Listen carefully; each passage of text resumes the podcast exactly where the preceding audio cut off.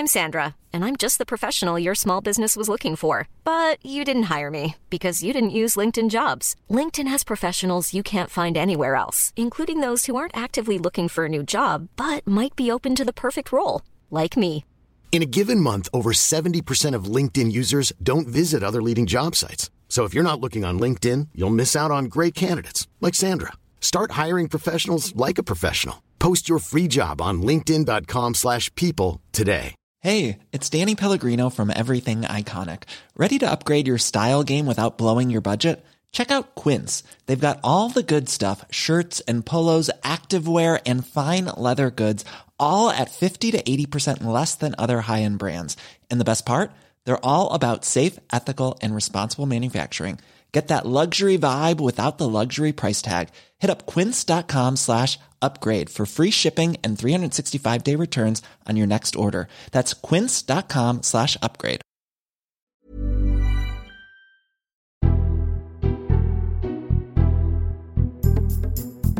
Hello and welcome to the Red Box Politics podcast from The Times. I'm Matt Chorley. Thanks to everyone who got in touch about last week's episodes, especially the special with John Colshaw and Deborah Stevenson from Dead Ringers. Let us know what you're thinking by tweeting at Times Red Box or email redbox at the times dot co dot uk.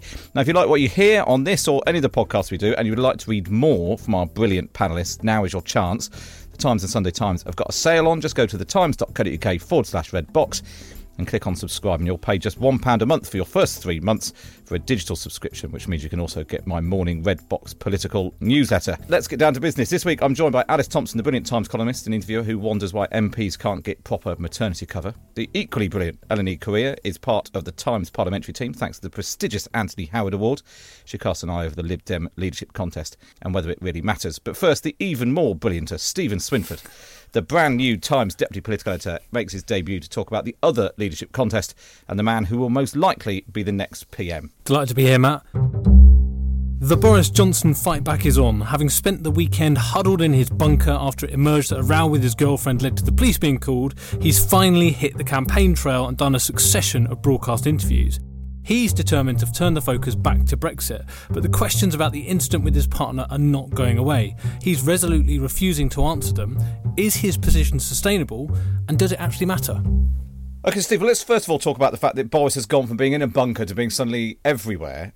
Is this, do you think, a result of Team Boris being stung by the criticism, most notably from Jeremy Hunt when he called him a coward for hiding away in a cupboard? I think, so their view of the Jeremy Hunt criticism is actually it doesn't play well for Jeremy Hunt. They are saying that the audience here is Tory activists, it's not members of the public. And they're saying Tory activists don't like this blue on blue stuff. They don't like it when they call, you know, people call each other cowards and stuff like that. And Boris has been very careful not to get personal back with Hunt and to go on the attack. But there's a wider question here of whether this partner issue is going to continue to dominate. It's still on the front pages today. And you know the rule of thumb, Matt. This is four splashes in a row on many front pages and it's still going. So is it sustainable as a story? Will it keep going? And can Boris keep just refusing to answer questions about it? No, it struck me that when he did the, the Laura Kuenssberg interview, which was a bit of a mess all round on his part, I thought, but when asked about it, he says, I never talk about my uh, family because I don't think it's fair to drag them in. I mean, partly because I'm not sure he knows necessarily where all of them are. But but then there's this weird business of the photo. You can't on the one hand plead privacy, and on the other hand, this photo of them sitting in a well, a garden that needs to cut its lawn, uh, has emerged, has apparently proved that all is well with them, even though then he admitted on L B C that it's three, four, five, six weeks old.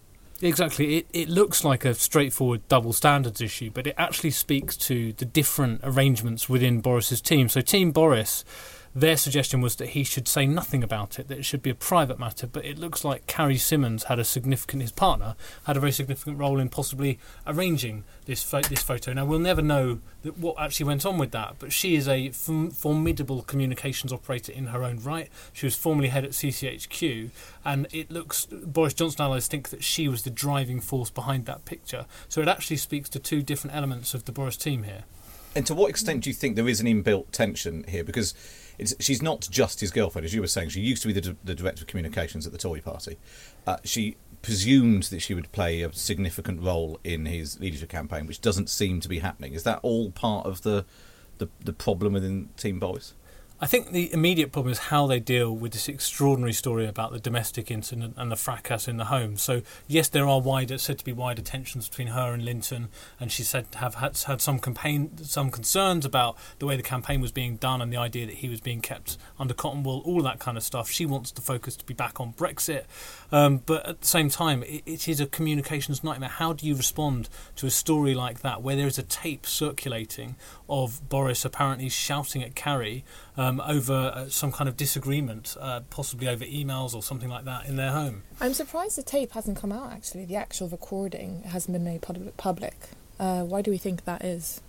It's interesting. I mean, The Guardian are the ones who have the tape. Yeah. Um, but, yeah, no, it is, given that everything else leaks these days. I mean, given it, actually, as The Guardian said, that the, you know, they, they didn't name the neighbours to start with, and then it took about twenty-four hours before everyone knew the life and times of the... And then that gave the story more life, didn't it? Well, we say, who are these neighbours? What do they think? What do they vote for? And then the same with this photo. It was meant to draw a line under the Well, that's the thing. thing. The Guardian's played it quite well, because they've, they, they've trickled out the information, so I wouldn't be surprised if we don't get the tape in a few days' time. That, But mm. actually, you can understand why they've done it. I mean, and, and it, it's very disingenuous for anyone to say that other papers wouldn't do it, or that we aren't all going for the story, because it is... The story, it is important with Boris. I mean, he does talk about character the whole time. It's all about the man.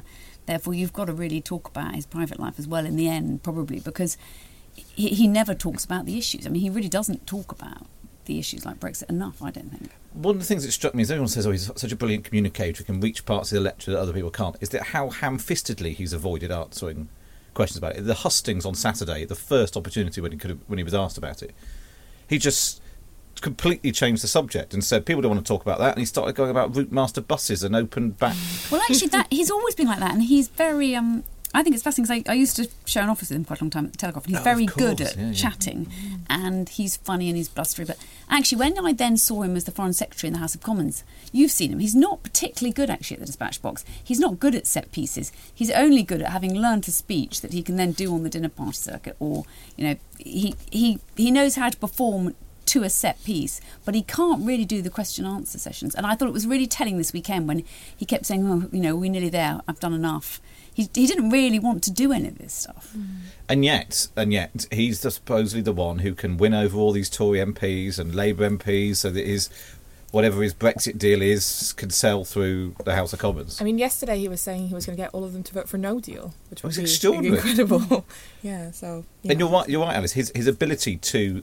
sell stuff from the dispatch box.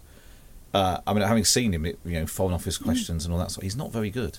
No, that's why Mayor suited him, actually, because when you're Mayor, you don't get asked that many questions and you don't have an opposite number who's constantly grilling you. Actually, what you tend to do is go out and about, and he is, that's what he was good at. He's good on zip wires. He looks great in those photographs. But it does seem like it's, it, we've gone from famine to feast, Steve. We've gone from not him not doing anything to doing five events in one day. Yeah, five events in one day, two broadcast interviews off the bat uh, this very morning. Uh, he's saying that the uh, stuff around the photo is extraneous and a waste of time, and that we should be focusing instead on his Brexit policy, which is a good place to go and a good place to focus on. It is not quite clear what that policy is yet. And Amber Rudd was on the radio this morning. She's in the rival Hunt camp, and she was saying, look, Boris is a great persuader, um, but it's going to take more than persuasion. We need the details of this Brexit plan. And actually, I was really struck watching his interview with Laura Kuenssberg, just how... just off the mark he seemed to be on the detail. At one point, he was smirking when even he...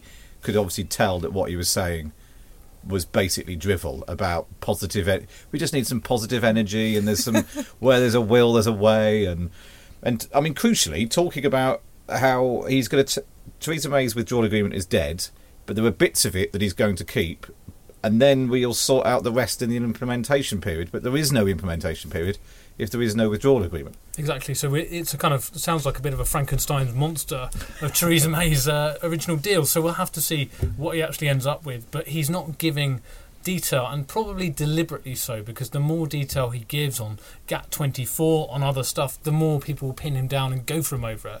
And look, he's amazingly far ahead with Tory activists. It's worth remembering that. He's winning this, and he looks very likely to be the Prime Minister. So where is the incentive for him to do this now? It's not an election. He's got to win over Tory activists. I think you're right. That's why he smirks, is that he knows it's a game. He's got to give away absolutely nothing if he can. He, it's all about saying as little as you possibly can. But it stops being a game on July the twenty-third, twenty-fourth, when he becomes Prime Minister and suddenly finds himself sitting in Downing Street, the job that he's coveted for so long. And no majority. No majority. But someone to pay the parking tickets. Probably worse maths in politics than there was previously.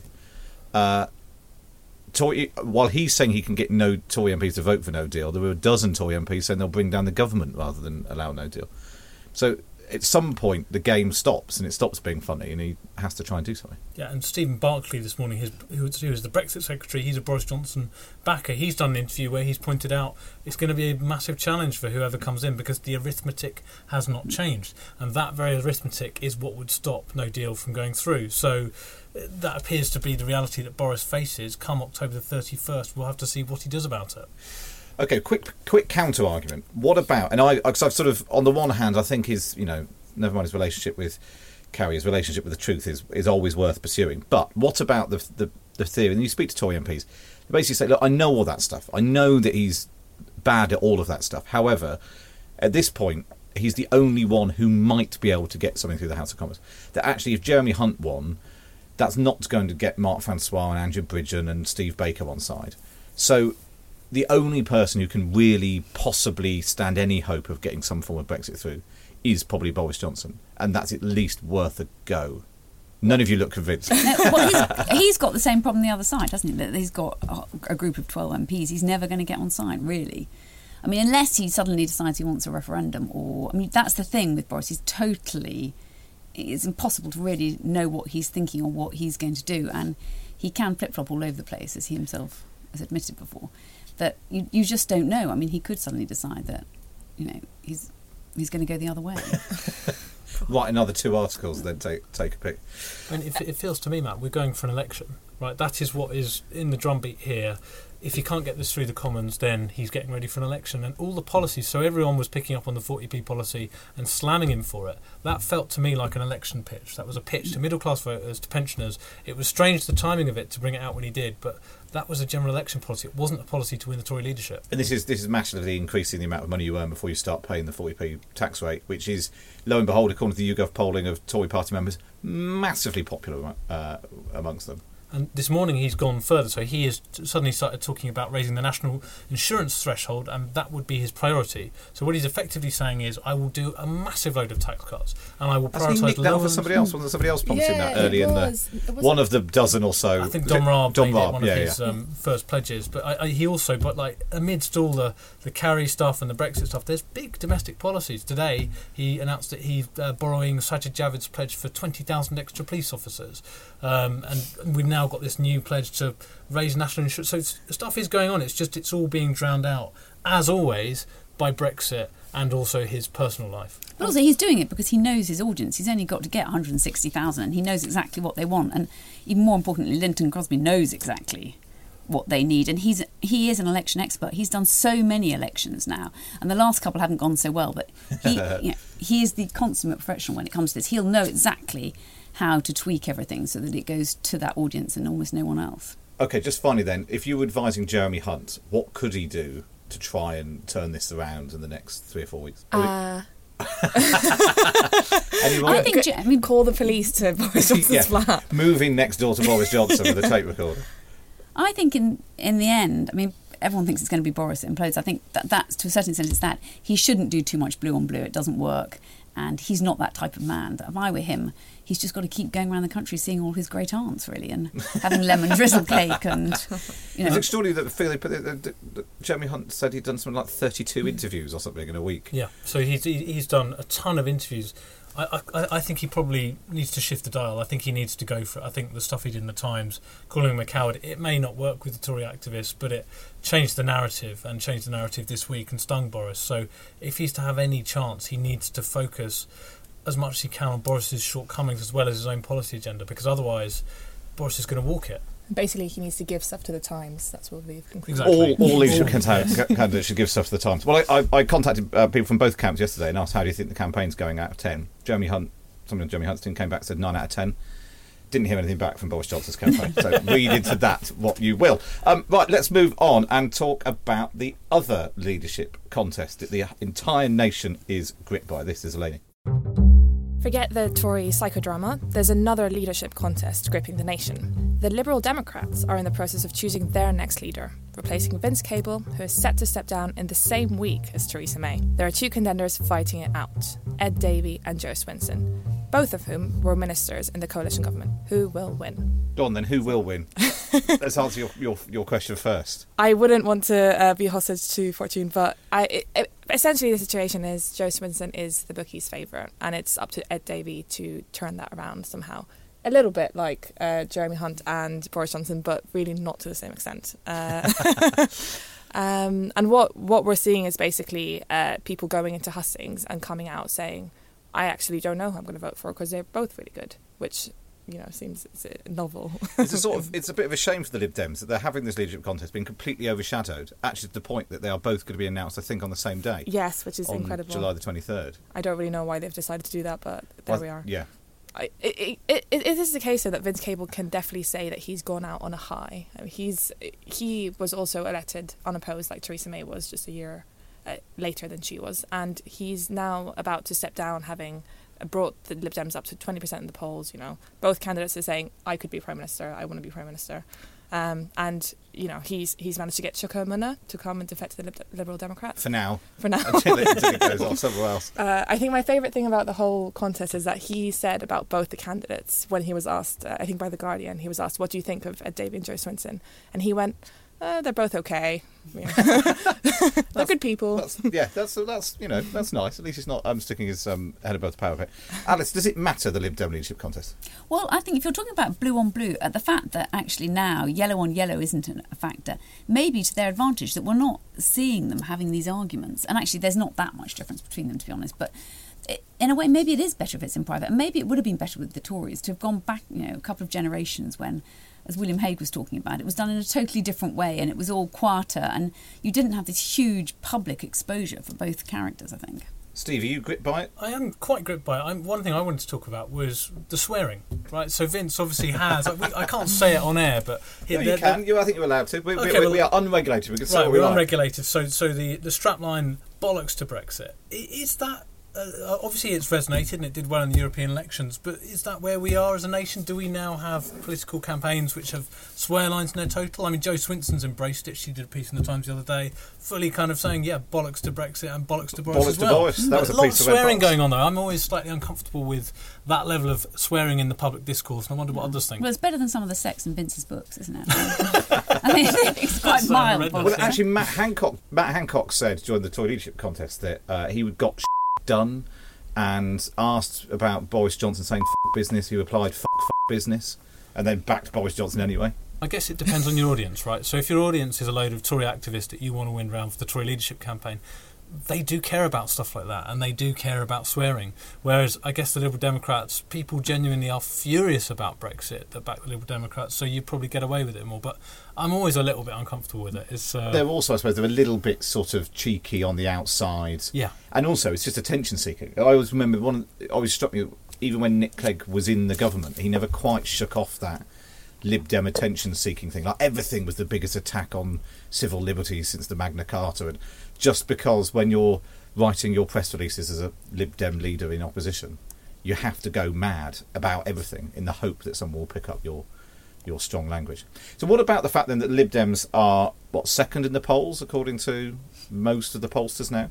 Do we believe that? Is that really... Well, I think actually what they're doing is almost what Boris's campaign wanted to do, which is be incredibly quiet and just sit there. And actually, you know, they didn't really do very much for the last elections that they did incredibly well in. They're, they're basically, they were so low in the polls, but now, now they, I think they almost probably feel the less they say, the more votes they're going to attract. There is a danger that, that whoever, whether it's Ed Davey or Joe Swinson, ends up coming up with a sort of raft of policies of human rights for goldfish and, you know, banning all cars by the end of the year and that sort of stuff, and that will make people go, oh god no, I preferred it when I could just pretend that they agreed with me on everything. Um, and what about the Labour Party? Because obviously part of the reason why the Lib Dems are enjoying this surge is because they've got a very clear line on Brexit. If the Labour Party do, as they might do this week, but they were going to last week and the week before, if they do move to being a full fully blown referendum and Remain party, does that kill this Lib Dem surge? I think partially in that if you're in a seat where, you know, the Lib Dems have got way behind everybody else, which is the case in a lot of seats, uh, and you want to vote according to your Brexit policy, then you're going to go with Labour if they've they've completely come out in favour of a referendum, and presumably you support that too. So, yeah, I think in those seats, the Lib Dems are not going to do as well as they would have hoped to do if Labour carries on with this ambiguous, constructive ambiguity policy, or whatever we want to call it. There's an issue with, with trust with Labour, right? Do you believe what their position? The, the position is so convoluted and so painful, and reporting on it has been, as you, we all know, a total nightmare. What do they actually think? What does Jeremy Corbyn think? Do you believe it? So let's say they suddenly come out and back Remain. Do we believe Jeremy Corbyn genuinely backs Remain, a guy that has been a Eurosceptic for most of his public life and, and, and are, uh, apparently continues to be so in private? I, I don't know.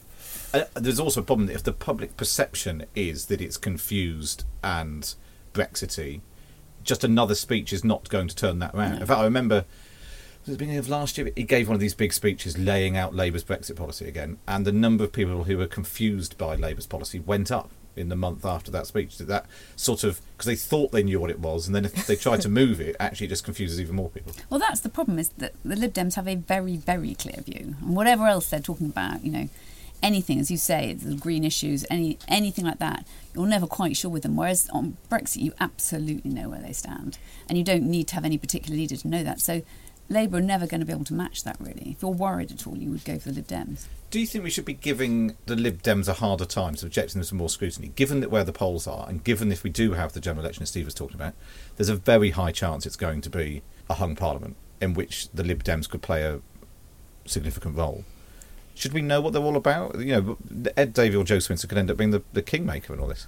Absolutely, and I think they've both kind of ruled out going to coalition with the parties as they are. So it, the question, you know, it begs the question: what's the point then? What are you? What exactly are you going to do? So I think, you know, they need to be asked in the in the case that there's a hung parliament of this kind. What will you do in that situation? Because otherwise, why would we? Why would anybody vote for them? I'm always fascinated that Arlene Foster hasn't come into this whole Tory leadership campaign yet, because mm. actually she is going to be massively influential, and we still have absolutely no idea. She hasn't really said much about what she thinks of either of the candidates. You assume she'd get on okay with Boris Johnson, you'd assume she'd get on okay with Jeremy Hunt. But if she really dislikes one of them, they're going to have even more of an issue, aren't they? Or if she, she's not prepared to work with them, we we have literally no idea what she's thinking of she's, I think she likes Boris. That has been mm. clear. Boris went to a D U P conference and was given this mm. kind of rapturous hero's welcome when he talked about removing the backstop and all of that. So I, I suspect she thinks she can work mm. with both of them, but certainly... There's there's a, an alliance there tacitly with Boris, but I think she's trying to stay out of it. But she likes, a D U P likes Gavin Williamson as, as well, particularly, and he's obviously a key figure in the Boris campaign. And then he, he was the one who uh, negotiated the confidence and supply agreement, so that that kind of makes him a key figure in that. And the fact that he was removed from being chief whip is mm. seen as one of the you know one of the many delightful decisions that Theresa May went, uh, made, which meant it all went so well. But I'm sure we'll come back to the uh, Lib Dem leadership uh, contest. My only um, concern is if Ed Davey becomes leader. When I worked at The Independent on Sunday, we once had a meeting with him on a barge in Birmingham uh, at the Lib Dem conference. You know, we were out, around the back of the conference centre, there's a canal. There's, there's a canal. And for some reason, he was having all of his meetings on a barge. And um, drink may have been taken the night before, so we were all feeling slightly worse for wear. And the meeting went on for so long as the barge was gently rocking on the water, and all of us were sort of slowly uh, nodding off it for, for some time afterwards. Anyone in a meeting after that who basically went on much too long, that we'd entered Ed Davey time um, as proof of uh, of a meeting going on way too long. But anyway, I'm sure that'll be completely different if he ends up becoming Prime Minister. And um, I'm sure he doesn't listen to the podcast anyway, so that'll be fine. In a moment, we'll talk about something that's been happening in Parliament. We'll be back after this short break.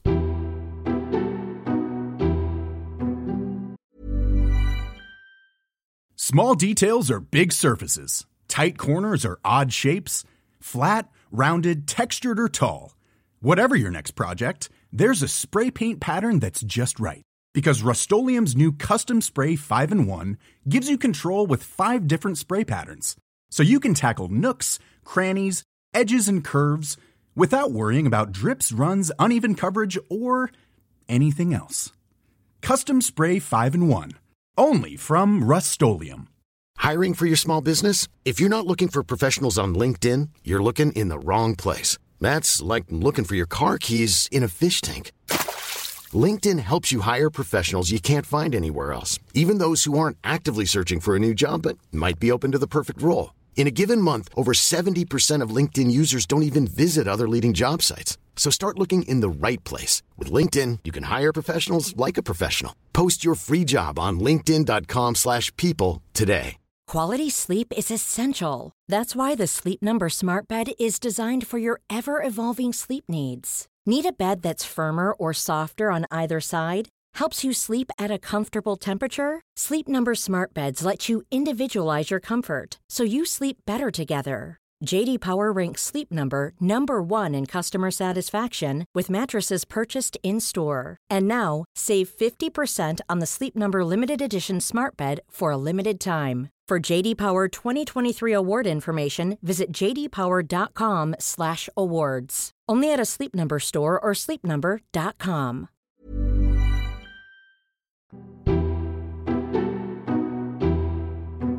Welcome back to the Red Box Podcast. I'm joined in the studio by Stephen Swinford, Eleni Courea, and this is Alice Thompson.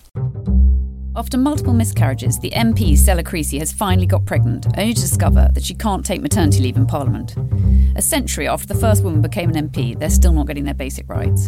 In the recent documentary about Margaret Thatcher, Robin Butler explains how the Prime Minister had to shut Carol in a cupboard in Downing Street. She was so embarrassed by her presence. Female M Ps still have to pretend that they aren't mothers. One person tweeted to Stella that she should get an abortion. This must all now start to change. This story has been extraordinary, Alice, because I thought, you know, in the last few years there had been sort of changes. You know, there was talking about proxy voting and and all that, and yet this. So they is... have got proxy voting, but only for they're going to test it out for a year. So that they've done part of it, and then actually there was a groundswell to have maternity leave. But what I found rather fascinating is there are people who don't want it. So Kemi Badenoch and uh, who is pregnant at the moment, she said to me when I wrote a column about it, actually, I disagree with this. It, she she doesn't think they should change the maternity rules. I find it rather ridiculous that there isn't any maternity provision. What happens is they're on full pay, so they have to make a decision. They either have to ignore the baby or they ignore the constituents, which seems completely wrong at the moment. And crucially, the issue with Stella Creasy is she wanted to take on another member of staff, uh, and IPSA told her she couldn't. Yes, yeah, so, th- th- I mean, in any other sphere of life, if you go on maternity leave, someone tends to cover you, unless your job is completely redundant and irrelevant, in which case it shouldn't really be there, should it? So so it seems very odd not to have someone else. And I can see some M Ps want to use current staff, and that's fine. So that's what Kemi said. She would like to use her own staff and just get them to do some extra work. And some constituencies have more work than others, and you can't get someone to, to you know, to do make all the decisions for you. So if it was a general election, it would be quite complicated.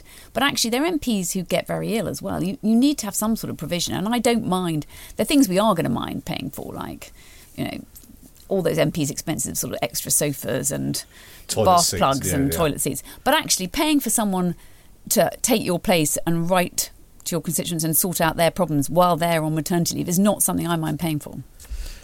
And also, it, it, I don't know, it just really struck me how out of step it seems it, with the direction of the travel that I thought we were on in Parliament. Well, even, you know, you look this week and we've got all the sort of new paternity rights.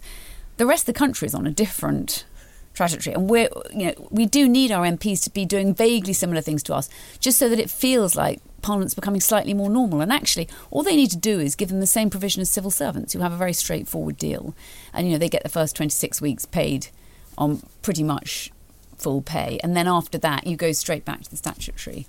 And actually, part of the problem with this is the, is the weird way that M Ps are employed, and that actually them and their staff are like three hundred, six hundred fifty small businesses, mm. and it's all a very strange sort of setup. And you're right, it's completely alien to anyone else's life experience. Yes, and I, I just think that actually it would make it would normalise it, it would make us feel better. And I think the time to do it is as they're changing. So now they're leaving the palace for a bit, and that it's all being updated and renovated. That's when they should start looking at these sort of regulations. And this wouldn't be a very hard change to make, because actually it's already happened with the ministers. So if you are a minister, you do get maternity leave, which is rather bizarre. And they do, and they bring someone in, don't they? Yeah, so, and, as maternity yes. cover. Yeah, yeah, yeah, so you get a maternity cover, whereas if you're an M P, you don't. So it's already an anomaly there, I think. It seems incredibly unfair as well to make the existing staff of an M P just shoulder on that extra work for however many months, just because, you know, they want to go on maternity leave. You definitely should have some kind of provision where somebody comes in mm. and takes over that. And work. It's unfair on the constituents. I mean, yeah. you know, your M P is meant to be looking after their baby. You're either saying to them, come into the surgery with your baby, And you, you then feel guilty because you're asking them a question. They've got this tiny baby on their lap. Or you're saying to them, you're not going to get any help at all for the next few months. And it really should be normalised that male M Ps take more mm. paternity leave as well, and that they, they end up spending more time with their newborn babies, so, and, you know, get cover accordingly. So it shouldn't necessarily just be uh, women M Ps. Steve, Theresa May's been trying to push the idea of extended paternity leave this week. Yeah, exactly. She has. Not everyone just, is on board. I just want to say I agree with everything Alice is saying. I think the situation is absolutely appalling. My daughter goes to the Commons nursery, and one of her uh, classmates in toddler room is Clifford, who's the son of Andrea Jenkins, a Tory M P. Now, she's based in Yorkshire. There's a political aspect to this as well. I remember that when she was on maternity leave, she was getting dragged down to the Commons to, for knife-edge votes, and with extreme pressure from the whips, um, and having to turn up and vote. And it's like, it, you know, the baby was two months old and she didn't want to be apart from her baby, but equally you then throw the baby's routine into chaos. It was really, really hard, and I've spoken to her about it. It really affected her mental health. It was very, very difficult. So it isn't just the obligation they have on constituents. In a hung parliament, there is very heavy pressure on new mothers to vote, and which seems absolutely abhorrent to me and totally wrong. I, I know from my own experience, routine is everything with kids, right? And if your routine is getting on a train from Yorkshire to London and trying to juggle childcare around voting in West, it's very, very difficult, that. And they, they managed to sort out proxy voting for Tory M Ps taking part in the leadership contest much more quickly than they sort of yes, got around exactly. to doing it in the Commons. It's gone on, it's gone on and on, and it, I, I don't understand it. Is. It's also going to put women off. So what I feel is that actually you either say, right, we want to have women who are of childbearing age as M Ps, and men, actually. We want to have men who, who could be fathers at that stage, although they've got a longer period, but as we know from Boris. Um, but uh, I think there is there is a sense, isn't there, that... that that if you don't say we will make provisions and we will try and look after you, they are going to be put off. And I want to have those sort of women around. I think it's great that we've got younger women in the House of Commons, and I think we do need to support them. And it, it's not a big expense. The problem with the expenses scandal is there are elements of it that were ludicrous and that were irritating, that we, you know, that the general public felt we don't get that. But this is almost the other way around. It's like the general public do get this and they don't. And so they need to sort out both the expenses and things like maternity provision. And I thought there was an interview with um, Stella Creasy in the Time in Times Two, I think, on Monday, where she talked about this and how she was, you know, how she was basically having to choose between being, being a mother or being an M P, and those two things should not be mutually exclusive. And when she talked about having miscarriages and turning up the next day, I mean, that's extraordinary. The amount of commitment some of these M Ps show, and we always we like to slag them off, but you know, she showed huge commitment to her constituency when she was really going through a very, very tough period in her personal life. And actually, getting loads of grief is, you know. Not being a Corbynista, mm. she does get an awful lot. She's one of those Labour M Ps who gets a lot of grief from people who are ostensibly on her side mm. in the same party. And uh, you've got the Twitter, which for women is much worse, so they get these terrible replies to things. I was when when someone said just get an abortion, I did think, how extraordinary. How could anyone actually type that out? I mean, you can't. How could you even think of putting that down when you know that this woman, you know, has had a real struggle to have a child? It's it's phenomenal. The people people put on Twitter is extraordinary. Um, Steve, I asked you a second ago, but just Sorry. talk me through about um, Theresa May and paternity leave. Uh, it's so part of Theresa May's look, shovel it out of the door. It's a shovel it out of the door. She's, get, we need she's, to, she's yeah. getting through her to-do list. Um, so she is proposing to extend paternity leave to twelve weeks, um, which is a, a kind of, it's a policy that a lot of the candidates will be interested in.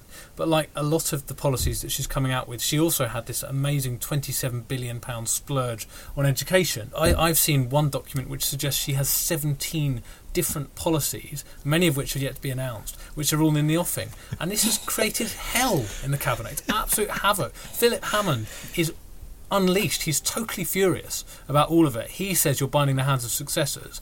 You won't be surprised to hear that this paternity leave uh, stuff, however noble it is, has created a massive Cabinet row as well, and also may never see the light of day. I'm told we're now talking about a consultation rather than a policy. So it, is it, there's an issue here, a wider issue of Is is it right that Theresa May should effectively be trying to bind the hands of her successors with a succession of really big announcements? You also can't help thinking that if she'd done a bit of this earlier, it might have created the the impression of a government doing things rather than just being completely absorbed by Brexit that wasn't going anywhere. These are big policies. Like, so on the school stuff, the twenty-seven billion, yes, there's a row in cabinet over it, but actually I reckon all the leadership candidates one way or another will make a similar pledge for a real terms increase in per pupil spending, that that kind of stuff, right? It's it's it's going to happen. It's just, is she the person to do that? But, but you're right, it's these are the burning injustices. This is the domestic policy agenda, and Brexit meant she could never get close to delivering it. So it's all very well being galvanised now, but it, it is a little bit late. I mean, it's one thing binding the hands, it's also stealing the thunder. You know, if you're Boris Johnson or Jeremy Hunt, when you get into number ten, you want to announce extra money for schools, and you know. You but know do you blame her? I mean, she must look at them all and think, you didn't help me, why should I help you?